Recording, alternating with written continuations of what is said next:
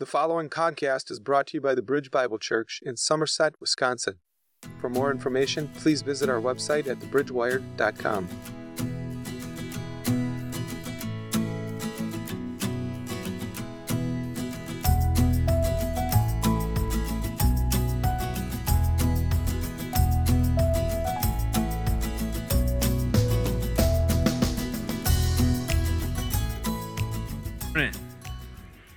This is the first week of Advent, and it's our last week until December, where we're actually going to be in Revelation. So the sermon itself is not on Advent, but I want us to just kind of get our minds there because everywhere you look, it's like Christmas exploded all over the community, right? And uh, people are reminding us, like, hey, it's that time of the year, and you're going to hear over and over you know, keep Christ in Christmas and Jesus is the reason for the season and, and all those other things, all those slogans. And listen, we don't want Christ to get lost in the middle of cultural things that are going on. He's kind of been absorbed into our culture and even in some of our traditions and sometimes people just they lose sight of what's really important we gather every Sunday to celebrate a risen Savior, one who came, took on flesh, went to the cross to, to take our sins upon himself, to take our punishment upon himself, that we would have new life, that we would be set free. And so as we get into Advent, this is a, a really special time for us to remember that, that we are telling others about this good God that we just sang about who loves the world so much that he would give his only begotten Son so that whoever would believe in him could have new life. And so, what I have up here is, is something we've not done before because I've been told we're not allowed to have fire in church, and I'm, I'm breaking the rule. I'm going to have a candle, and we're going to have this candle lit, and we're going to have a fire in church. Uh, but we have an Advent wreath. And do we have any young kids? In the, usually they're in the second service. Um, we got a few. Yeah, we got a few. Okay, you guys don't have to come up, but I'm going to ask you a question, a, a couple of questions. Ha- have you guys, as a family, ever done an Advent wreath? Some of you guys, yeah. Okay, do you, do you have any idea what any of this means? Whoops. That's why we don't do fire. That's why you don't do fire in church. Do you have any idea what any of this means? Right, it's not lit yet. We're good. And I'll be standing up here away from it. Well, sometimes we do these traditions, right? And we kind of lose sight of, of what these are. So I just want to I want to remind us what these things mean because they have deep meaning. They're, they're symbolic. And so first we have we have the wreath, and it's green and it's and it's a circle. Uh, the green of the wreath reminds us of the promises of God, and and and it, they're eternal. Like when God gives us promises, they're amen and yes in Christ Jesus. They are fulfilled. These promises are indeed secure in Christ. So when we hear that we can have new life and our sins forgiven and that there is a hope that comes with Jesus, like those promises are eternal and they are secure. The other thing you notice is that it's, it's an evergreen, it's, it's, it's green, uh, and it, it's to remind us that the promises are indeed always, always good. They don't wear out. They weren't limited time only. It was not a Black Friday religious deal. You know, it's like God said, "Here it is. This is for you. This is this is always for you. This has been given to you. Just receive it. The promises are amen and yes. They are green and they are eternal. We saw something like that in Revelation. Anybody remember what we saw in Revelation that reminds us of, of the green and the eternal promises of God? The throne room. Yeah, the rainbow around the throne room, and it had a green sheen. Uh, it was a green rainbow, but we saw all the prom- the rainbow was the promises of God, and yet there was it was the fresh. It was always there, ever present before His throne. So we have that, and then we have the first candle, and it's a purple candle, and it's it's. Anybody know what the first candle reminds us of? This one is expectation and hope and it's purple, it's royal. There's one coming who's going to make things right. And so Israel was given promises of one to come, a, a Messiah, a ruler, a king who would make things right, make things new. It is, it's purple because he will be royalty, and he will, will come and, and, and, and reestablish God's kingdom and his reign and his rule. So there's hope and expectation. How many of you guys went hunting on the opener? What was the hope? What was the hope? Huh? To shoot a big one. Did you shoot a big one? Nope. How many, how many had that story? The hope was to go out and shoot one, and we didn't get it. Yeah, but we there was like, oh, it's coming, and, and it's on the calendar. We know when it is. And it's kind of the same. Like there was a promise given in Scripture. One's coming. They're like, it's on God's calendar. There's a promise coming, and the King is coming, and like there's this hope and expectation. And let's look at Isaiah. This is a. There's many passages, but this one really speaks to to the hope and expectation. For to us a child is born, to us a son is given, and the government shall be upon his shoulder, and his name shall be called Wonderful Counselor, Mighty God, Everlasting Father, Prince of Peace. And of the increase of his government and of peace there will be no end on the throne of David and over his kingdom to establish it and to uphold it with justice and with righteousness from this time forth and forevermore the zeal of the Lord of hosts will do this. And so there's this expectation and this hope. And so the first week, if you're doing an Advent candle, you would, you would light this and you would let it burn. And we're just going to do it for the service if I can get it to go. There we go. And I'm now I'm going to back away and not touch.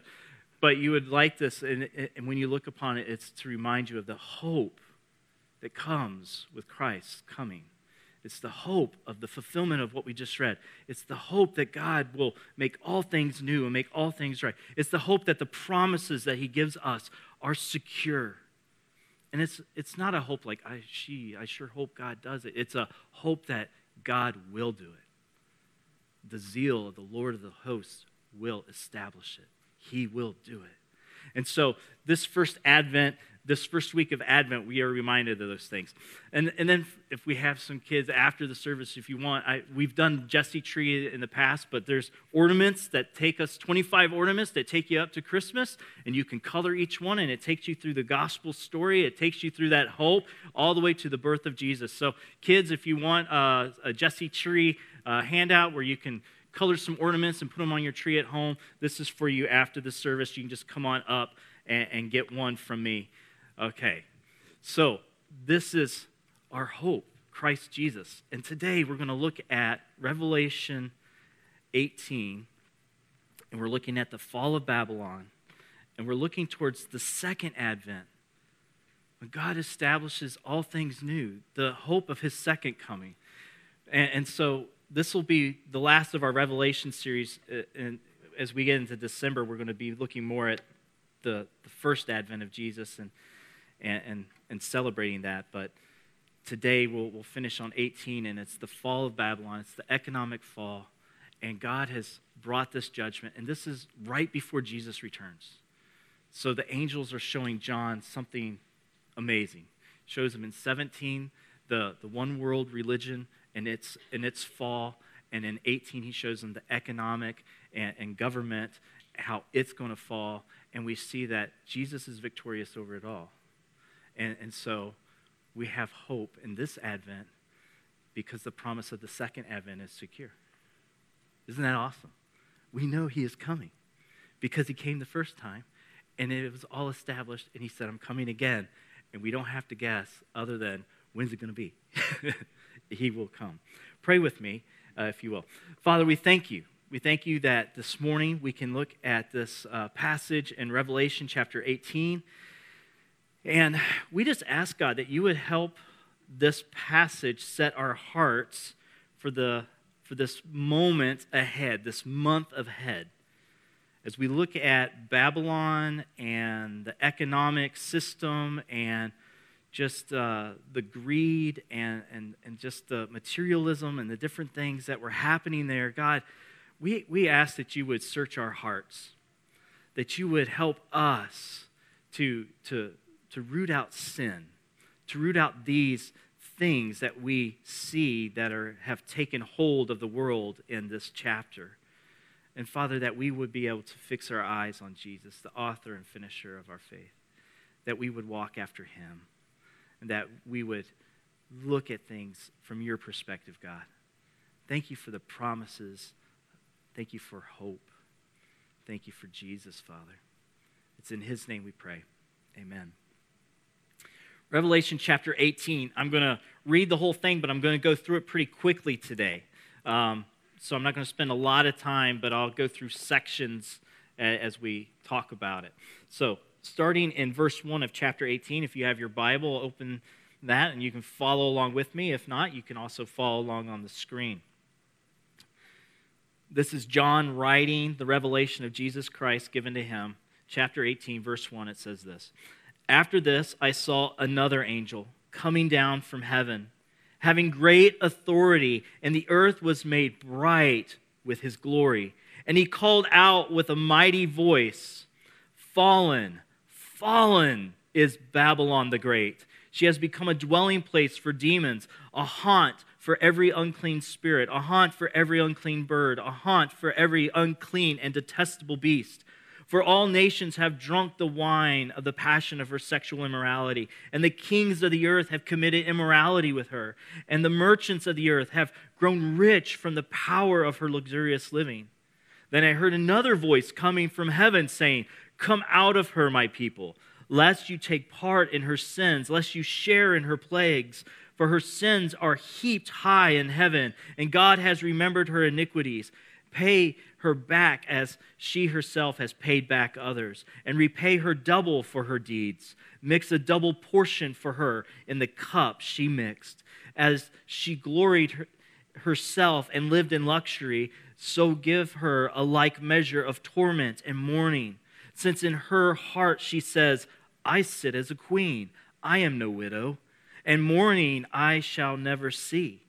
For this reason, her plagues will come in a single day death and mourning and famine, and she will be burned up with fire. For mighty is the Lord God who has judged her. And the kings of the earth who committed sexual immorality and lived in luxury with her will weep and wail over her when they see the smoke of her burning. They will stand far off in fear of her torment and say, Alas, alas, you great city, you mighty city, Babylon. For in a single hour your judgment has come. And the merchants of the earth weep and mourn for her, since no one buys their cargo anymore cargo of gold, silver, jewels, pearls, fine linen, purple cloth, silk, scarlet cloth all kinds of scented wool, all kinds of articles of ivory, all kinds of articles of costly wood, bronze, iron, and marble, cinnamon, spice, incense, myrrh, frankincense, wine, oil, fine flour, wheat, cattle, and sheep, horses and chariots, and slaves, that is, human souls. The fruit for which your soul longed has gone from you and all your delicacies and your splendors are lost to you, never to be found again. The merchants of these wares who gained wealth from her will stand far off in fear of her torment, weeping and mourning aloud. Alas, alas, for the great city that was clothed in fine linen, in purple and scarlet, adorned with gold, with jewels, and with pearls, for in a single hour all this wealth has been laid waste and all shipmasters and seafaring men, sailors, and all whose trade is on the sea stood far off and cried out as they saw the smoke of her burning. What city was like the great city? And they threw dust on their heads as they wept and mourned, crying out, Alas, alas for the great city, where all who had ships at sea grew rich by her wealth. For in a single hour she has been laid waste. Rejoice over her, O heaven, and you saints and apostles and prophets, for God has given judgment for you against her. Then a mighty angel took up a stone like a great millstone and threw it into the sea, saying, So will Babylon the great city be thrown down with violence and will be found no more and the sound of harpists and musicians, of flute players and trumpeters will be heard in you no more. And craftsmen of any craft will be found in you no more. And the sound of the mill will be heard in you no more. And the light of a lamp will shine in you no more. And the voice of bridegroom and bride will be heard in you no more. For your merchants were the great ones of the earth, and all nations were deceived by your sorcery. And in her was found the blood of prophets and of saints, and of all who have been slain on earth. This is the word of the Lord for us this morning. So we see here in chapter 18, it's the economic fall of Babylon.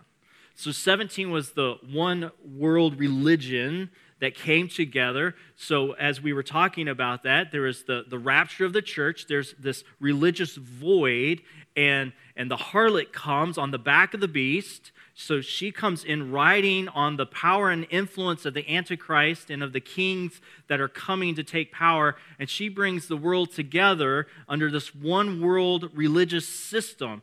And about halfway through, uh, the tribulation, when the kings give their power to the Antichrist, she is done away with by the very kings she comes riding in on.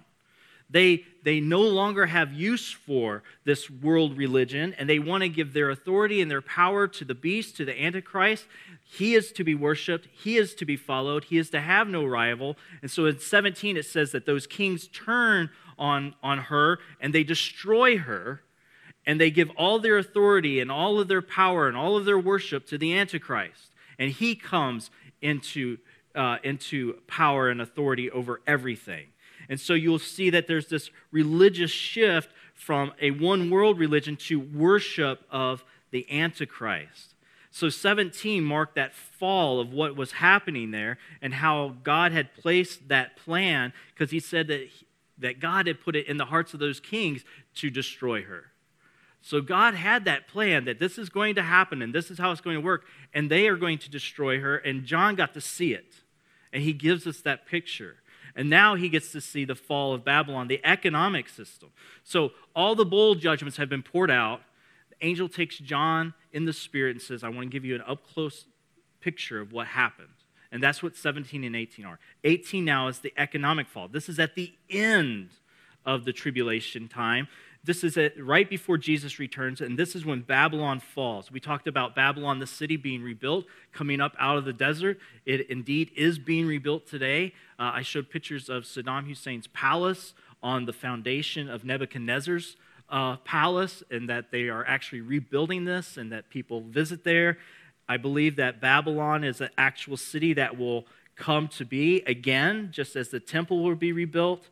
And so we, we see this in play through Revelation 17 and 18. And we see that this great city is also the center of, of this economic hub, of, this, of these processes, of these political things that are happening in the world. It, it is part of the systems and structures, but there is a city there.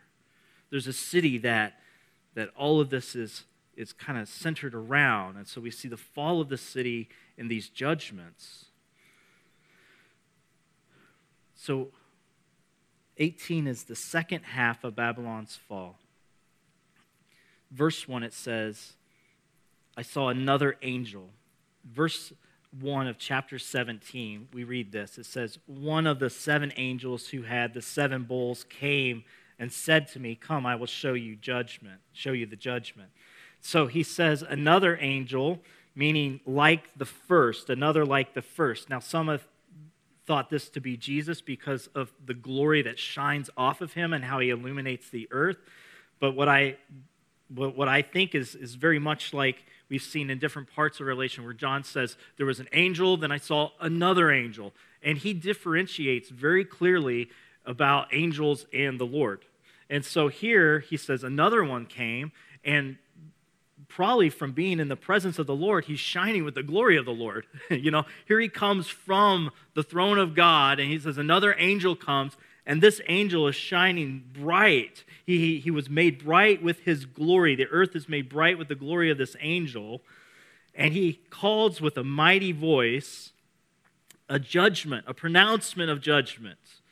So he comes and he talks about this destruction So, verse 2 it says, And he calls out with this mighty voice, Fallen, fallen is Babylon the Great. So he's emphasizing the destruction, the, the complete destruction that is about to happen. So he's painting this picture for John. He's showing him this, this, this destruction of Babylon and its economic systems. He says, It will be desolate, it will be gone. Says here in verse 2 as he goes on, he says, She has become a dwelling place for demons, a haunt for every unclean spirit, a haunt for every unclean bird, excuse me, a haunt for every unclean beast, uh, unclean and detestable beast. So he's talking about complete destruction. It's just utterly destroyed. And verse 3, he moves on. He says, For all the nations have drunk the wine of the passion of her sexual immorality, and the kings of the earth have committed immorality with her. So this is talking about the, the, the spiritual side of things. They have worshiped the beast, they have worshiped uh, Satan and the, and the beast, and they have come and given their allegiance here. But it goes on to say, and the kings of the earth have committed immorality with her, and the merchants of the earth have grown rich from the power of her luxurious living. So they've become intoxicated. So here he's talking about the economic side of things. The merchants of the earth have grown rich from the power of her luxurious living. So they've become intoxicated with the desire for wealth and power and material things. There's a love for money, and it controls the world.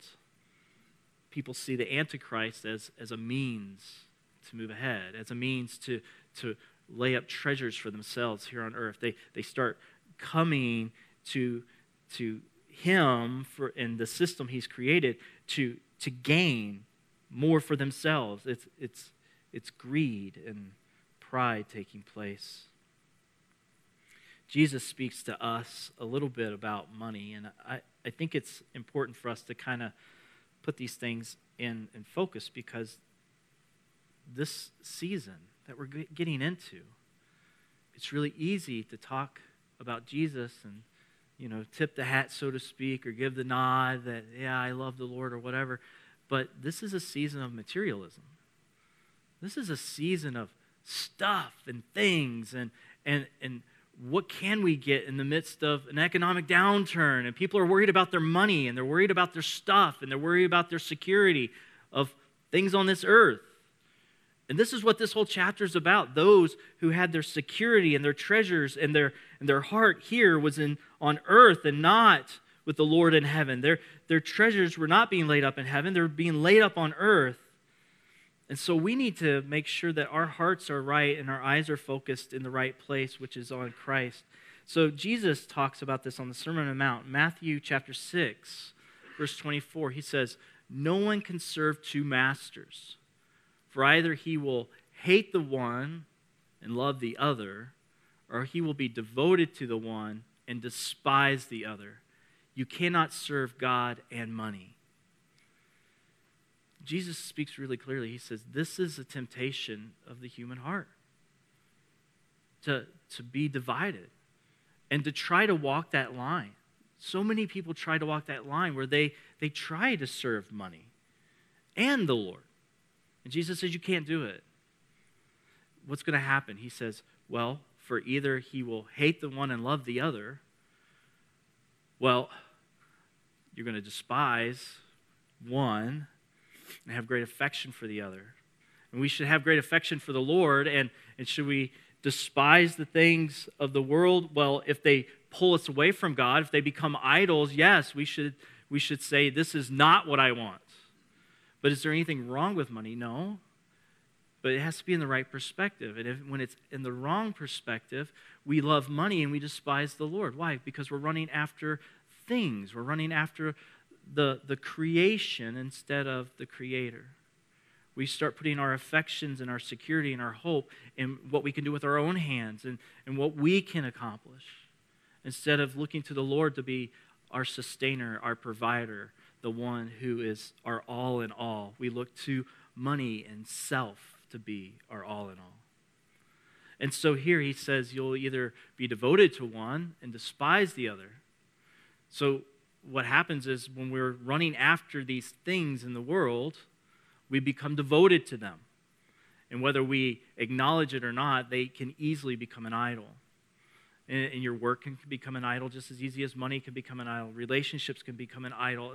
You name it, it can become an idol. As you become devoted to it, that becomes the number one part of your life, of your the seat uh, who sits on the throne of your heart, the seat of your heart. What are you devoted to? That's what's sitting there. And so Jesus is saying, you can't serve God and money because if God is sitting on the throne, God is not there. If money is on the throne, God is not there on the throne. You can't serve them both.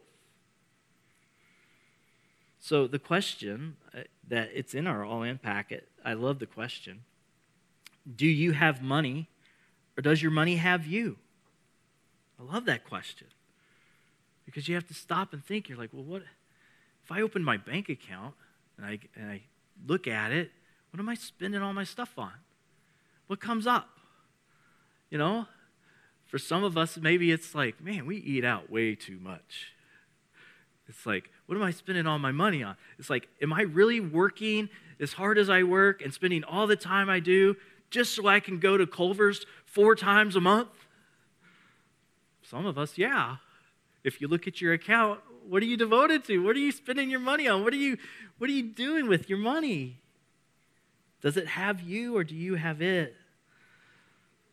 Look at Luke 12, 48. Jesus says it's important how we handle money. Everyone to whom much was given, of him much will be required, and from him to whom they entrusted much, they will demand the more. So, as God blesses us, as he gives to us, as much is given to you, much is required. And let's be honest, God, in his grace and mercy, some he's given a lot. And it's not for us to, to be judgmental. It says in Deuteronomy that he allows men to obtain wealth and, and, and procure wealth. It's not a bad thing to, to have money, it's not a bad thing to make money. If it's in the right perspective, if it's in the right place, if it's not the God of your life, God sometimes gives much to people. They handle it well and they give generously and they live generously and they see it as something that God has provided and they use it in the right ways for His glory, for His kingdom. It, it brings a lot of joy. It helps. It serves. It's, it's put in the right spot. It's under the lordship of God. But as we are given it, we're going to be required to give an account of it as we have been given, as we acquire, as we have in this world, as God gives to us, one day we will stand before the Lord and He's going to say, What have you done with the things that you were given to you? How did you steward that? How did you manage that? What was your heart posture towards it? And He's going to give, we're going to have to give an account. He's going to ask us to give an account. And so here we're seeing in Babylon that there's this, this love of wealth. These merchants are intoxicated with having and getting and having power and using it for their, their own pleasure, their own gain, their own advancement. So let's think of three questions. And, and I, I got these from, uh, um, from a commentary, and I just loved uh, these, these questions uh, that I got. The first one is, is this is my identity in Christ or in the wealth I have or the things I own? Where's your identity? Where's your identity? If, if we lost in the economic downturn everything tomorrow, let's just say, hey, it's gone. it, stuff happened, the stocks dropped, whatever. It's gone. Who are you? Some people identify themselves by what they have, by their stuff by the amount of money they make, by the job that they, they have. That's their identity. Not for us. For us, our identity is in Christ. We're His. We were just singing about that. I am who you say I am. Well, God says, You're my people. You're chosen. You're sons and daughters of the Most High. You have an inheritance in heaven that's waiting for you that cannot be taken, cannot be lost. The things on earth may come and go, but is that who you are? Is it tied to what you have? If you lost it all today, would you lose yourself? Second question is Do I live responsibly within my means, or am I so overextended that I live with fear or anxiety of making the next payment? Do I live responsibly with the things God's given me? We live in a culture that, that runs on debt. It's crazy. It's crazy that the average household, I think, has at least $6,000 worth of credit card debt. That's just the average household. And for some of us, we're like, oh, that's not that bad. For others of us, they're like, that's a lot because you don't have any debt. But we live extended beyond our means. That's what that means. If you're living with the fear and anxiety that, are we going to make ends meet this month because I have a big credit card payment due and I have this thing that I bought and I have to pay on it and I have to pay on this thing and I have to pay on that. If you're trying to keep up appearances with the world and you're overextending yourself and you're living beyond yourself, are you living responsibly with what the Lord has given you? When we don't live responsibly, we become slaves to the debt to the lender. We become slaves to those who gave us the money, whether it's a credit card company or it's Cabela's and they extended you a credit line on that new fancy thing you bought. You're indebted to somebody. And so if we live responsibly within our means, then number three, do I exhibit tranquility or have peace and contentment with what I do have? If we live responsibly, we have tranquility. Why? Because I'm not worried. Yeah, stuff comes, stuff goes when I see people with that kind of just view of life, stuff comes, stuff goes. I, I just think this is one who is living within themselves, within their means, with tranquility in their heart and peace in their heart. They don't, they don't have anxiety about the next thing. They're not worried. So they, they're looking at money with these three questions. You look at money and you have balance with these three areas, then here's the rule of thumb. If you have balance in these three areas, materialism or money will not own you, but you will own them. You will be Lord over them as you are under the lordship of Jesus Christ. You will have control of your life, and money and materialism won't have control of your life. The Lord will be honored. Well, here we see people that are just enveloped in greed, enveloped in their stuff. That's what they're living for. I mean, we read mourning and weeping because they lost their stuff. They lost their power. They lost their positions. They lost everything that made them who they are. So, verse 4, we read Then I heard another voice from heaven Come out of her, my people, lest you take part in her sins, lest you share in her plagues. And so God's people were called out of the system. They're called out of living that way, of being under that influence, of being under the, the government of the Antichrist, of what he's doing. So God calls his people out of that system and not to be a part of the beast's schemes for controlling the world. Now, God calls his people to come out in several places in the scripture, and he calls us to come out. We've been called to come out. John 17, verses 14 through 23 say this I have given them your word. This is Jesus' high priestly prayer. He says, I have given them your word, and the world has hated them because they are not of the world, just as I am not of the world. I do not ask that you take them out of the world, but that you keep them from the evil one. They are not of the world, just as I am not of the world. Sanctify them in the truth. Your word is truth. As you sent me into the world, so I have sent them into the world. And for their sake, I consecrate myself, that they also may be sanctified in truth. I do not ask for these only, but also for those who will believe in me through their word. That's you and me, by the way. That they may all be one, just as you, Father, are in me and I in you. And that they also may be in us, so that the world may believe that you have sent me. The glory that you have given me, I have given to them, that they may be one even as we are one, I and them, and you and me, that they may become perfectly one, so that the world may know that you sent me and loved them even as you loved me. So here we see Jesus praying, and he says that we are called out and we are to be in him and sanctified by his truth. But then he says he sends us back into this world, not to be a part of the system of the world, but to show the world who Christ is. And look at this last line. I, I gosh, look at this. I, you could just meditate on this all week or for a month coming and think about the Advent. So that the world may know that you sent me. Okay, so we go and we talk about this Jesus who loves us and loved them even as you loved me. The love of the Father poured on the Son. How does God the Father love Jesus Christ? Jesus says that's how he loves you. Have you ever thought of it that way? Like the way God the Father loves Jesus the Son, the affection he has for Jesus is the same affection he has for you if you're in Christ. He loves you like that.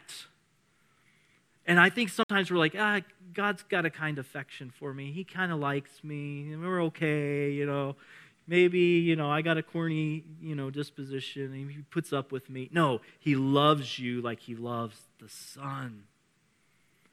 And he sends us back into this world after calling us out and sanctifying us by the word, by his truth. He sends us back to tell people that if they will come to Christ and come out of this world, that they would repent of sin and self, that they come to Christ, that his affection would fall on them the same way, that they have new life. And so here we see that God calls us out to come out and, and then turn and speak to the world the truth of Christ. We are saved and then sent. Matthew 5:14 says this You are the light of the world. A city on a hill cannot be hidden. You are the light. Look at Ephesians 5 8. It says, For at one time you were darkness, but now you are light in the world. Walk as children of light. You have been called to him, sanctified, given new life, and you are light. You are light. You identify with Christ in such a way when he stands in the temple and he says, I am the light of the world. Those who come to him, who are transformed, who are in Christ, he says, You are that light. Why? The Holy Spirit lives in us. He transforms us. He sanctifies us. He sends us back into the darkness, into those who need light, to be light. You are the light. You are it. What's the hope of the world? Christ in you. That's the hope of the world. And so you are the light. You have been called out just as God here in, 19, in 18 calls out uh, his people. He calls out the Jews from, from being within this system. He's calling out those who would turn and hear the gospel as well. But he's saying, My people. Remember, Revelation is dealing with the, the tribulation time period here is dealing with the, the fulfillment of the, of the Jews coming in, their hearts being softened, them coming back to Jesus as Messiah, them, the fullness of, of them coming in. And so he tells them, Come out, my people, come out. Don't be a part of this. The same way he says to you and me today to come out. Don't be a part of the schemes of the world. Why? Because it's the prince of the power of the air who runs the schemes of the world. Don't be a part of the schemes of the world. Be a part of the kingdom of God. You are light. Be light to those around you. Verses 5 through 8, we see this pronouncement that God will bring judgment, and all who took the mark will be judged with her. He's, he's going to pay back, he's going to pour out. The, Babylon will fall. The measure of torment will be filled up. In verses 9 and 10, we read this. And the kingdoms and the kings of the earth who committed sexual immorality and lived in luxury with her will weep and wail over her when they see the smoke of her burning. They will stand far off in fear of her torment and say, Alas, Alas, you great city, you mighty city, Babylon, for in a single hour your judgment has come. So the judgment comes swift in a single hour, in a moment. It's like, here's the judgment. The bowl judgments are swift. And the kings of the earth see the collapse of the economy, they see it all falling. So those kings who gave their power over to the beast see it all unravel and all fall. And then in verse 11, it says this And then the merchants of the earth weep and mourn for her, since no one buys their cargo anymore. So the, the merchants, in turn, they start to weep because their ability to gain wealth and their ability to have power is gone. The kings are mourning. Now the merchants are mourning. They're saying it's all been destroyed, it's all gone. Verses 12 and 13, we read this this list of things gold, silver, jewels, pearls, fine linen, purple cloth, silk, scarlet cloth all the scented wood, all kinds of articles of ivory, all kinds of articles of costly wood, bronze, iron, marble, cinnamon, spice, incense, myrrh, frankincense, wine, oil, fine flour, wheat, cattle, and sheep, horses, and chariots, and slaves, that is, human souls. All of these were commodities to the merchant, right down to human beings. Slavery will continue we should fight against it. But it will continue. Man will continue to do evil to man. That's a sin sick world.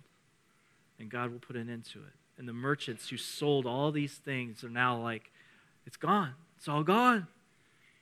All of this, all of this stuff that made me wealthy, all of this stuff that gave me power, it's all gone. And they're mourning verse 14 is a pronouncement. It says, For the fruit for which your souls longed has gone from you. There it is. The fruit for which you wanted, it's gone. All your delicacies and your splendors are lost to you, never to be found again. Complete destruction. Verses 15 through 17 again, the merchants of those wares who gained wealth from her stand far off in fear of her torment, weeping and mourning aloud, weeping and mourning aloud and they're, they're crying, Alas for the great city that had clothed in fine linen, that had purple and scarlet. It was adorned with gold, it had jewels and pearls. In a single hour, swiftly, in a single hour, it's gone. Verse 17, it talks about the captains or the shipmasters and the seafaring men, those who were making their fortune moving these wares and, and, and, getting it to place to place and bringing it in a port. They made a fortune doing this, and they're, they're mourning. They stand far off, it says in verse 18, and cry as they saw the smoke of her burning. What city was like the great city? And it says they threw dust on their heads as they wept and mourned, crying out. They're, they're in sackcloth and ashes for their stuff, for their business, for their trade.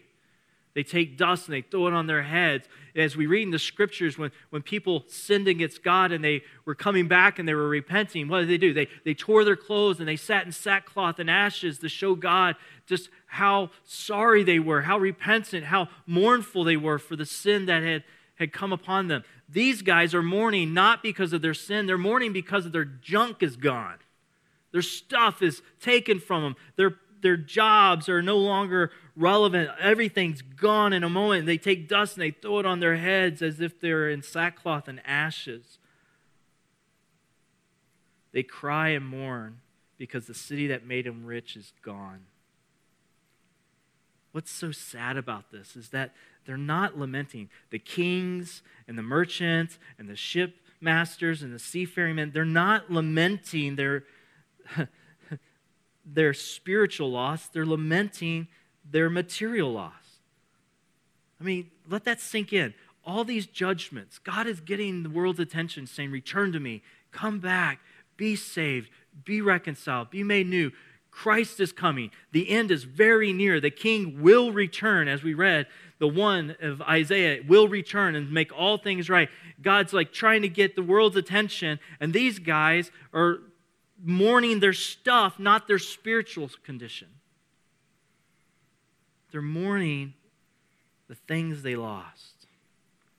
verse 19 or verse 20, we see a shift here and we see a, a contrast from heaven and earth. It says, Rejoice over her, O heaven, and you saints and apostles and prophets, for God has given judgment for you against her. Are we to rejoice when judgment comes? Yeah. Not because of the destruction, but because God is showing his righteousness. He's making things right. It should be hard for us. We should lament when we see judgment coming upon others, but we should also rejoice that God is a just God, that He's righteous and He's holy and He sets things new and He sets it to what it should be. And so here, the blood of those who were spilled, those who were persecuted and killed, he says, the angel says to those in heaven, Rejoice, judgment has come, retribution is being made. All that is required of sin is being poured out. The judgment is here. So we rejoice in God's righteous judgment, not in the destruction. So, yeah, we rejoice, but we rejoice for the right reasons. Verse 21 through 24, we read this. Then a mighty angel took up a stone like a great millstone and threw it into the sea, saying, So will Babylon the great city be thrown down with violence and will be found no more. Again, great destruction, a millstone thrown down. And this you can just imagine that scene of a millstone being thrown in the water into the sea and the just the upheaval and all and that splash and just what that scene would look like. And he says, This is what it'll be like for Babylon, this destruction. There'll be no musicians or flute players or trumpeters or harpists. There, you're going to hear uh, no more craftsmen working in the city. The sound of the mill is going to be no more. There's no more lamps shining, you know, the night light and, and all that stuff, all the activity. There's no more light of the lamp. There's no more voices of, of, of bridegroom and bride, all the celebration, the celebratory activities of man. None of that. It'll all be silenced. He says, all of this will be gone. He says, for your merchants were the great ones of the earth. All the nations were deceived by your sorcery. It's a, it's a wicked thing what Satan does. Deceives you by his sorcery, by his his enchanting you to get you to, to want material things, to want wealth, to want this stuff. He, he deceives. He brings a great deception. It's, it's, it's this word pharmakeia of sorcery is that to be manipulated by uh, like medicines or herbs or, or whatever. It, this idea is that they have been manipulated. You have been deceived. You've been manipulated. You have taken this in, and it's all come to nothing. It's all come to destruction. The, the nations have bought this, and this is what they bought this destruction. And so here is that pronouncement from the angel this is what it will be like. And again, verse 24, it talks about the judgment is because found in her is the blood of the prophets and the saints and all who have been slain on the earth. So both the city and the system are destroyed and are no more. Second Thessalonians 2 7 to 12 says this. For the mystery of lawlessness is already at work. We see that today. There's lawlessness at work today. We see the work of Antichrist, that means against Christ and the kingdom, but not the Antichrist yet. But he says, already, for the mystery of lawlessness is at work. Only he who now restrains it will do so until he is out of the way. And then the lawless one, that's the Antichrist, will be revealed, whom the Lord Jesus will kill, look at this, with the breath of his mouth, and to bring to nothing by the appearance of his coming. It may say by the radiance of his coming in some of your translations. By the radiance of his coming, his appearance by the glory of the Lord, when he shines down, when he comes from heaven, by the breath of his mouth and by the radiance of his coming, the coming of the lawless one is by the activity of Satan with all power and false signs and wonders and with all wicked deception for those who are perishing because they refuse to love the truth and so be saved. Therefore, God sends them a strong delusion so that they may believe what is false in order that all may be condemned who did not believe the truth, but had pleasure in unrighteousness. At the coming of the Lord Jesus, by the breath of his mouth, all things will, will be made right. We see that's 19. That's a preview of what we're about to get to after Christmas season. That's the return of the king. That's when he comes and the sword from his mouth comes and lays low his enemies. The breath of his mouth and the radiance of his appearing. As I read some of these things, and as we're looking at it, there's a question that comes out. And I just, I want to answer it, and I'll answer it the way I understand it. Uh, there's, there's some back and forth. There's people who think different, differently about this question. But here's the question can someone be saved if they take the mark? If they took the mark of the beast, could they be saved?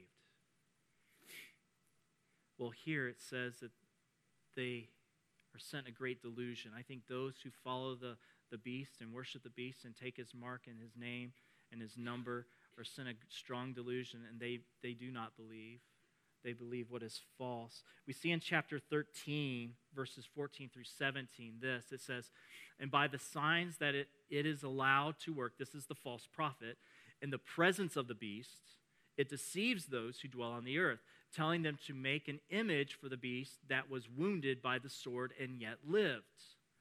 And it was allowed to give breath to the image of the beast, so that the image of the beast might even speak and might cause those who would not worship the image of the beast to be slain. So you have an idol that is alive, and you have to come and worship, and if you will not worship, it will kill you.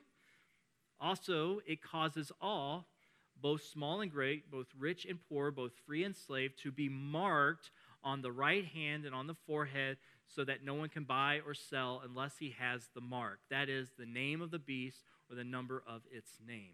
And so here in 13, you see that it is actually a conscious choice. You're not going to be duped into getting the mark.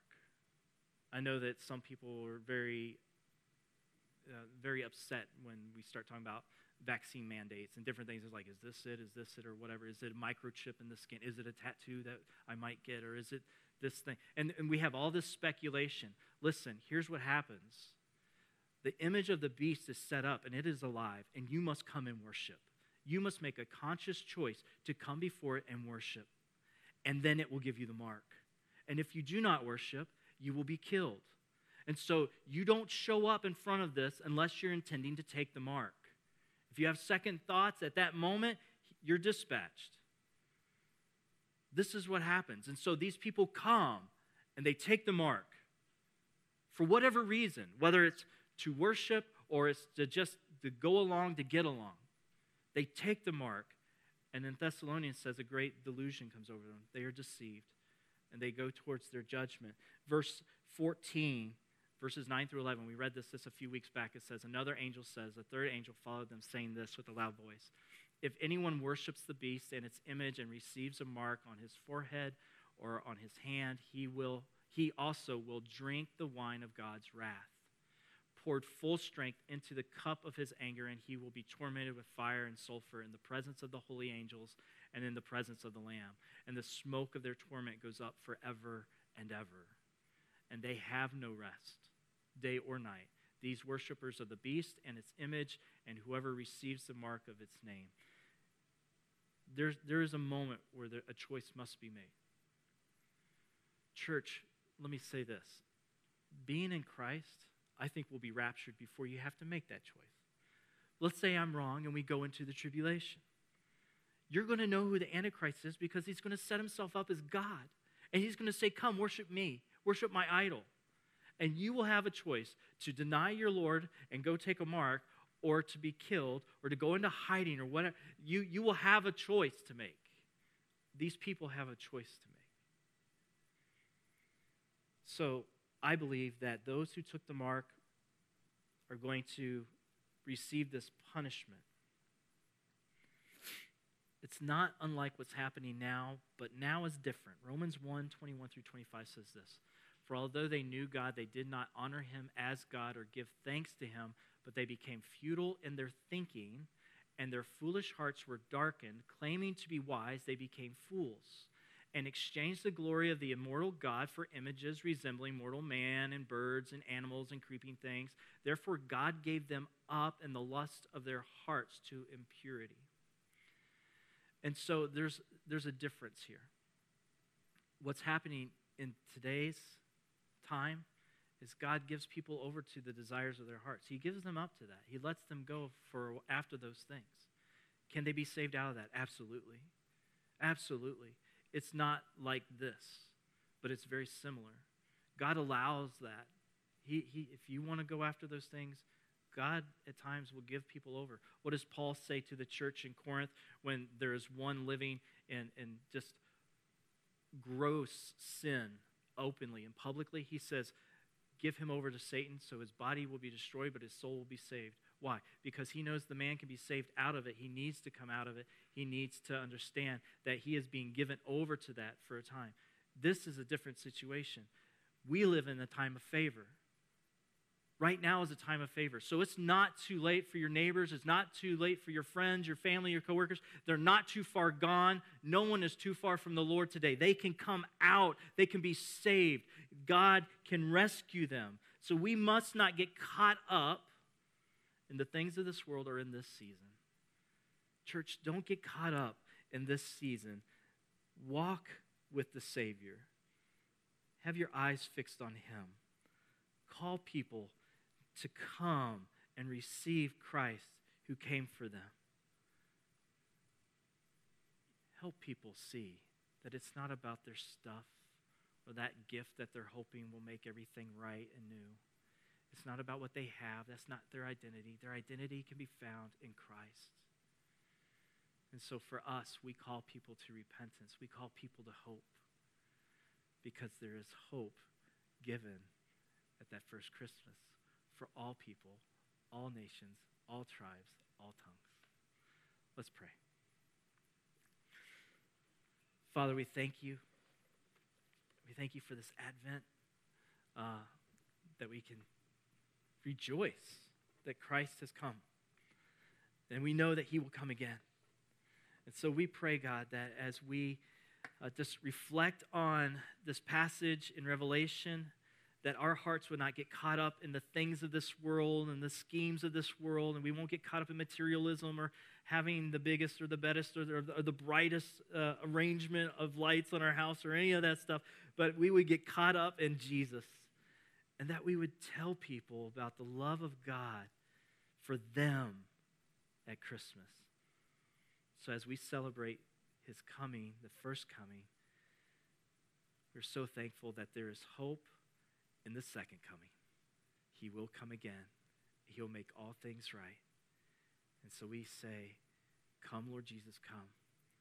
But Lord, if you tarry, may we go and tell others of how good you are and the grace that you have for all of us in Christ. Father, we pray this in Jesus' name. Amen. Thank you for listening. The Bridge Bible Church stands to exalt the name of Jesus.